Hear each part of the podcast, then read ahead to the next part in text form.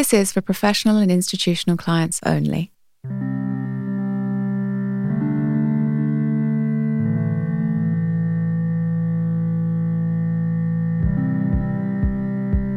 A good example of sector coupling is the combined heat and power plants that we operate. So we are producing electricity to the grid. Roughly 30 to 35% efficiency is when you produce uh, electricity. But then the rest of the energy content in the fuel supplied there is released as heat because we have combined heat and power plant next to the city. So we can use this heat to heat the buildings. That means that we get 2.5, 3 times more energy out of the same fuel mix.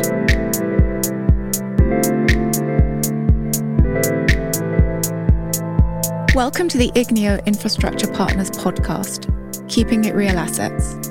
In this series, you will hear from the Igneo investment team in conversation with the leaders of our global infrastructure businesses. We will shine a light on how they operate and their approach to the challenges of an ever changing world. We hope that you enjoy listening.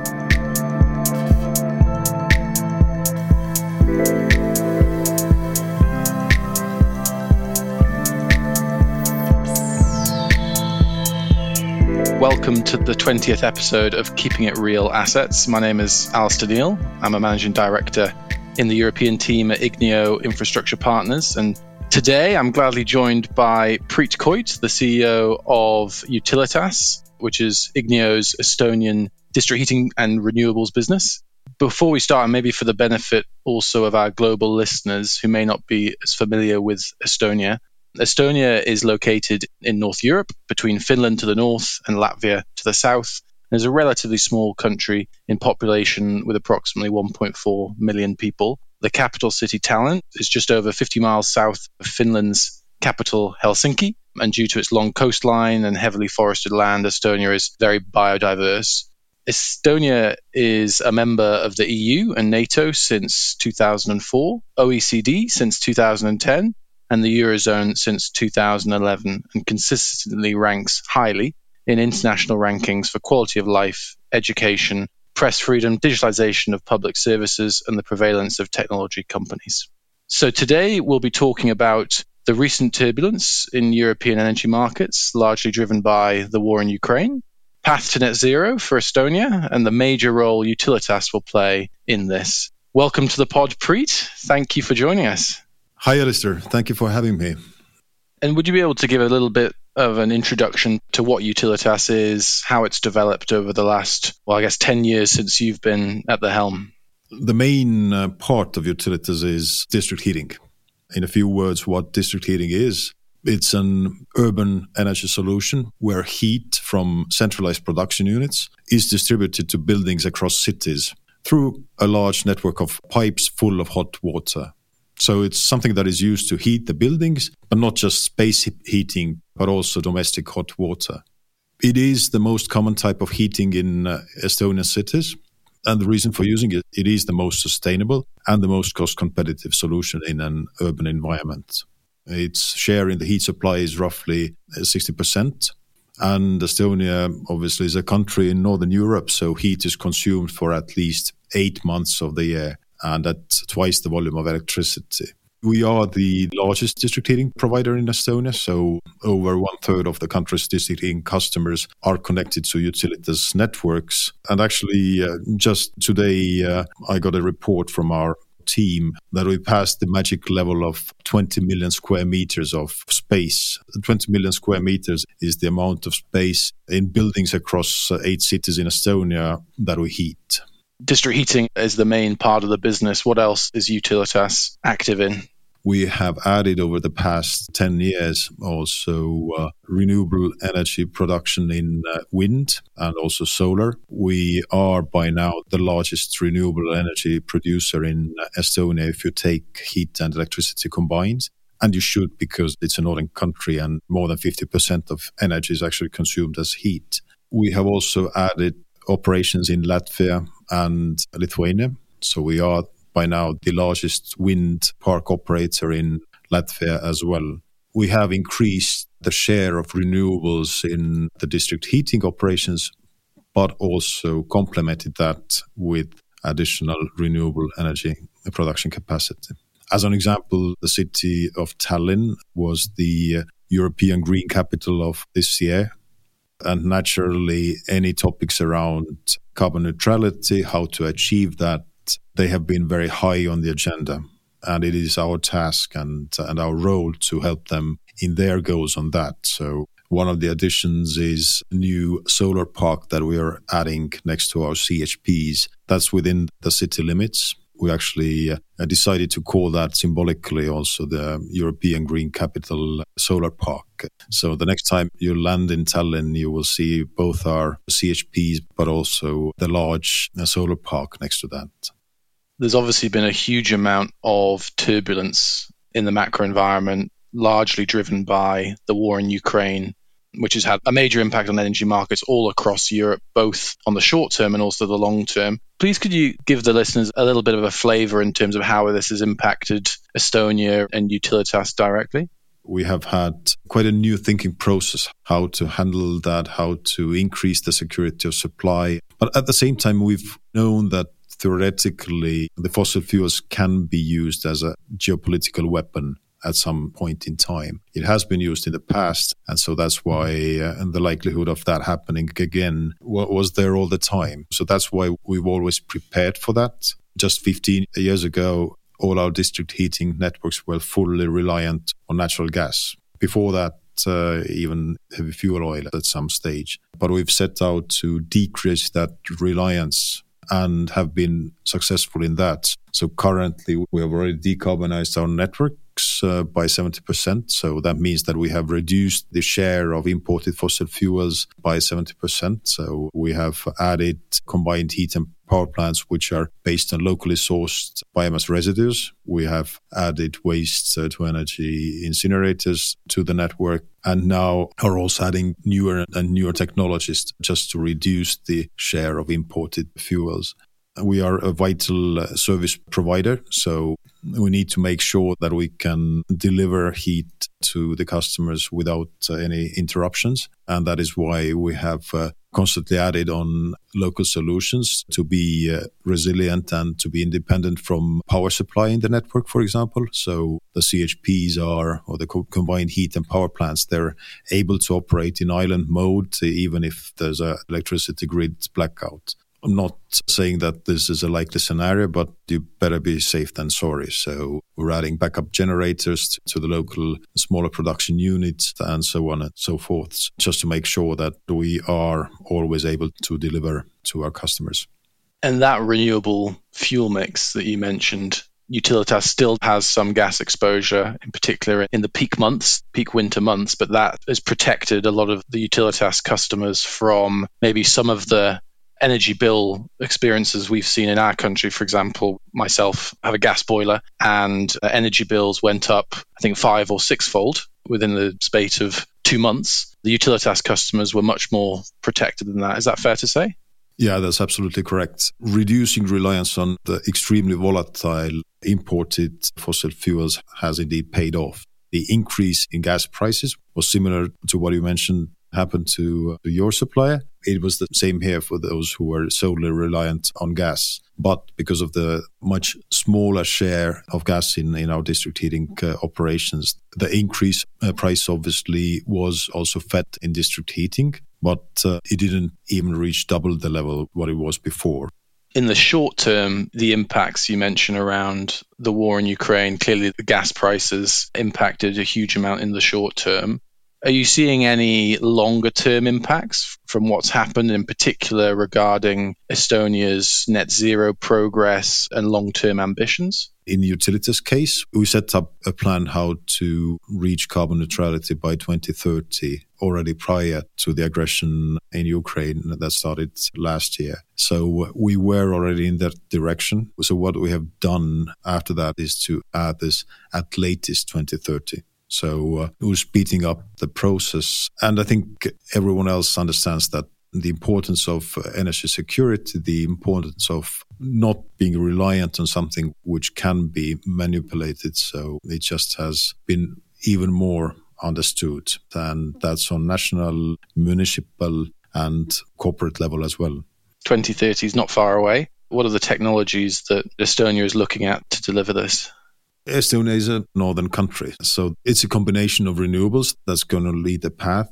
We have had quite a substantial boost in solar addition to the network. So current installed capacity in Estonia already exceeds the consumption of electricity during sunny days in the summer. That's of course due to the fact that our cooling demands are not as high as let's say in southern part of Europe. Uh, that also means that we cannot solely rely on sun providing the electricity because there are uh, rather short days uh, in this part of the year and heavy electricity consumption. So that is why wind is the renewable source which will have the main role in this transition because the highest production of wind is also uh, during the first and fourth quarter of the year, exactly matching the times when we need electricity most. We are also developing both onshore wind farms, but also are developing offshore wind farms. So we believe that there's a combination of such assets which will ultimately help the government to reach its 2030 targets. When you compare across Europe on all the various targets, it's clear to me that Estonia has some of the more ambitious targets across all of Europe we talked about the 100% renewable electricity target by 2030. If I look at here in the UK, the 100% targets in 2035. If we look at Germany, they have an 80% target for 2030. Why do you think Estonia is being more ambitious on this front than maybe other countries? I hope that we wouldn't really stop with just decarbonize electricity, but rather have a more ambitious target of decarbonizing also the other sectors. So let's say heat is already more than 60% decarbonized. So if there is more electricity that is renewable available, this will also impact the share of renewable heat. And we're lagging behind in transportation now. It's roughly just 12% share of renewables there, but we all know that electromobility is coming and it's coming in an accelerated pace. The transition wouldn't be linear, but it can be much, much faster. And so there's a potential there. The heart of it is what you said earlier around the build out of the onshore, offshore, and solar production capacity in Estonia. What's the scale of the amount of development that needs to be done to hit that 2030 target? Well, it's seven to 10 tenfold increase from the current production capacity. So there's quite a bit of work to be done. Yes, sevenfold increase is no small endeavor, especially given we're at the end of 2023. There's six years to go to get there. What we've often seen, the practicalities of this is always more difficult than often what's on paper. And consistently both across our portfolio companies, but also when we've looked at transaction opportunities for investment, there's a consistent theme that a lot of these projects take longer than envisaged. And the most common cause are twofold. One is the complicated and often lengthy planning and permitting processes that are required to construct renewable electricity generation. And the second is insufficient grid capacity for this new renewable electricity. Is this also the case in Estonia, and how are you approaching these challenges given the six years left to go? Well, these are indeed universal, uh, universal issues. So it's the same story here. Permitting takes a long time and obviously, grid potential is not fully used when it comes to adding new suppliers. So it's a very common topic. What one shouldn't do is obviously think that there is a 2030 target and maybe we start with permitting just in 2028. We would never reach there. But now I think we have still enough time to get there. And we've talked about Estonia and the net zero and the renewable targets for Estonia. What's Utilitas's role in all of this? We are the largest renewable energy producer. We are the largest district heating operator. So I think our role is to also set the tone in that path. And we have set two fairly clear goals to be carbon neutral by 2030. And carbon neutrality, we define it as uh, we need to report, and we do report to our customers already now, what is the carbon footprint of the energy that they consume, that we supply. And we want to be able to issue a document to them, of course, in a digital form, but a document to them saying and confirming that it is carbon neutral by 2030 at the latest. And at the same time, the second target is to produce only renewable energy by that time. We are focusing on adding new production capacity for heat production. That includes uh, using the energy that's in wastewater and also seawater. So we are adding large scale industrial heat pumps. So that's one source. The other is really to look into harnessing the potential of energy in, in seawater. And this investment will be, in essence, to replace the current gas within the system. That's correct. There will be a certain role for peak uh, and reserve boilers in the system, but our aim is to decrease that to a minimum level. So uh, the first target is to decrease the share of fossil fuels in Tallinn district heating below 10% by 2027 already, and then uh, continue with full decarbonization. To give a sense of scale, you know, this net zero 2030 target that Utilitas is targeting on the heating side is a material investment. It's over 600 million euros of capital expenditure over the next six years. So it's no small task ahead. To play devil's advocate on the other side, it is a huge amount of investment and someone has to pay for that. And obviously, decarbonization, improving security of supply is incredibly important. But what about the affordability for the end consumer who you know, over the last few years have seen their energy bills in Estonia, you mentioned double, in the UK, well, much, much worse by the sight of my recent energy bill. It has to be affordable. That is why we are looking at any sources of potential energy efficiency. We are also driving the decrease in the share of imported fossil fuels. Of course, you need to make investments. So that's clear as well. We ask the question is this future proof? Is it something which would work in 10, 20, 30 years? Is it something that we believe that will be around for such a long time? It's a long payback. So that's the normal technical working time of such assets. Investing into fossil solutions today, even if they seemed or seem cheaper in a short run, you're absolutely certain that they will be priced out or, or, they will be taxed out or they will be uh, removed from the system in the future anyway. So you also mentioned a little bit earlier on in the podcast around the three main energy sectors uh, heat, transport, and power. A lot of the projects you're looking at are now looking to become much more integrated, those three sectors together. And I remember we've spoken about it in the past around sector coupling, which is very much the key buzzword that we hear. Could you explain a little bit about what sector coupling is and why it's important in the ambitions of both Utilitas and Estonia to reach net zero? In Estonia, energy is consumed in three main sectors. Heat is roughly 50%, electricity 25%, and transport roughly 25%. And of course, they are not uh, separate uh, in their own. A good example of sector coupling is the combined heat and power plants that we operate. So we are producing electricity to the grid roughly 30 to 35% efficiency is when you produce uh, electricity. But then the rest of the energy content in the fuel supplied there is released as heat because we have combined heat and power plant next to the city. So we can use this heat to heat the buildings. That means that we get 2.5, three times more energy out of the same fuel mix compared to a conventional condensing power plant where the efficiency is just, you know, 30 to 40%. And our CHPs are operating close to 100%. The difference is just so massive. And that's a good example of how you need less energy if you handle two of the sectors in a combined manner. And of course, since we are located with these plants next to the city. So there are smaller losses in the electricity grid, which of course is more cost efficient. Taking Tallinn as an example, we produce more electricity in the combined heat and power plants than all our district heating customers consume.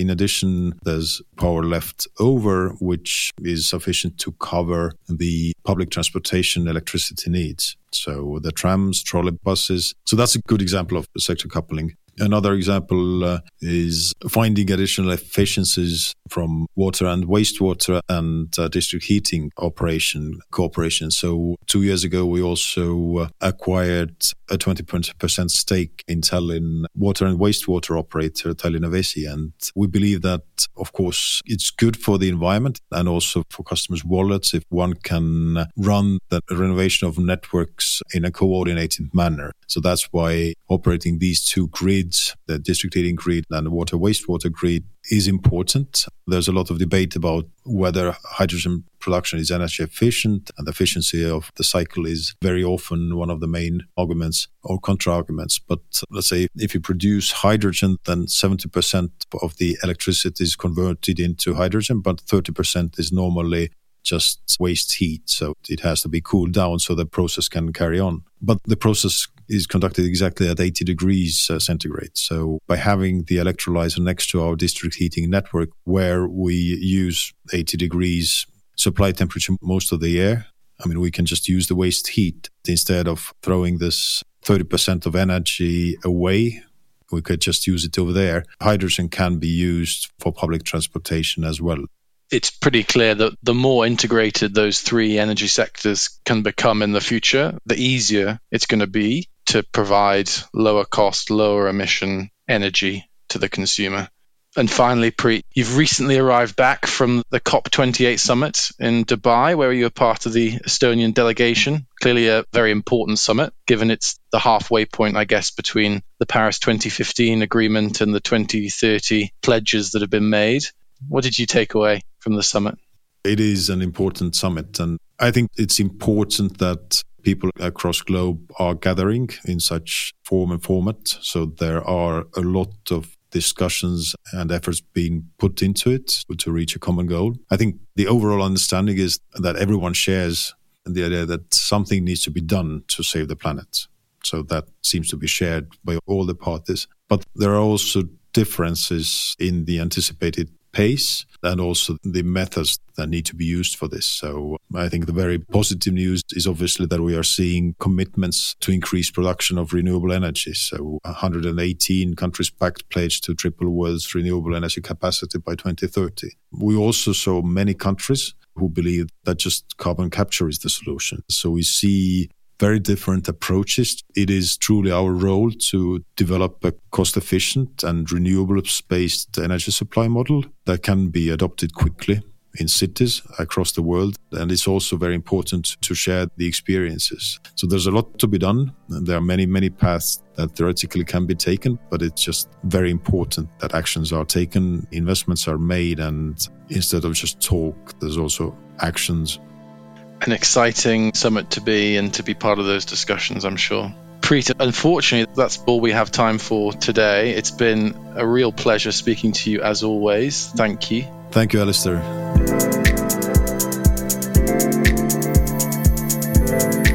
Thank you for listening to Keeping It Real Assets, the Igneo Infrastructure Partners podcast. If you enjoyed this episode, you can listen to more by following Igneo Infrastructure Partners on your favourite podcast platform.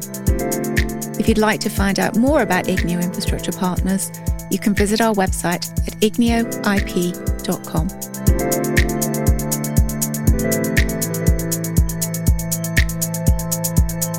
This podcast series was produced by Mark Gardner at OX4 Sound Studio.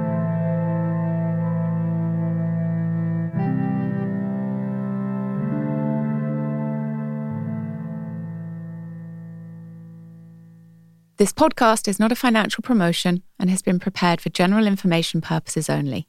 It is not intended to be investment or financial advice and does not take into account the specific investment objectives, financial situation, or needs of any particular person. References to specific securities should not be construed as a recommendation to buy or sell such securities. Investment vehicles managed by Igneo Infrastructure Partners are only available to institutional investors professional investors, qualified investors, and wholesale clients. They are not available to retail clients, the general public, private customers, or any persons in any jurisdiction in which their distribution is not authorized. Igneo Infrastructure Partners is an unlisted infrastructure asset management business and is part of the First Sentier Investors Group. We communicate and conduct business through different legal entities in different locations please refer to the notes section of the podcast platform you use for more information on Igneo infrastructure partners in your region. For Singapore only, the podcast should be used in accordance with the applicable laws in Singapore. In Singapore, the podcast is issued by First Sentier Investors Singapore, whose company registration number is 19 6900420D. This advertisement or material has not been reviewed by the Monetary Authority of Singapore. First Sentier Investors registration number 53236800B and Igneo Infrastructure Partners registration number 53447928J are business divisions of First Sentier Investors Singapore.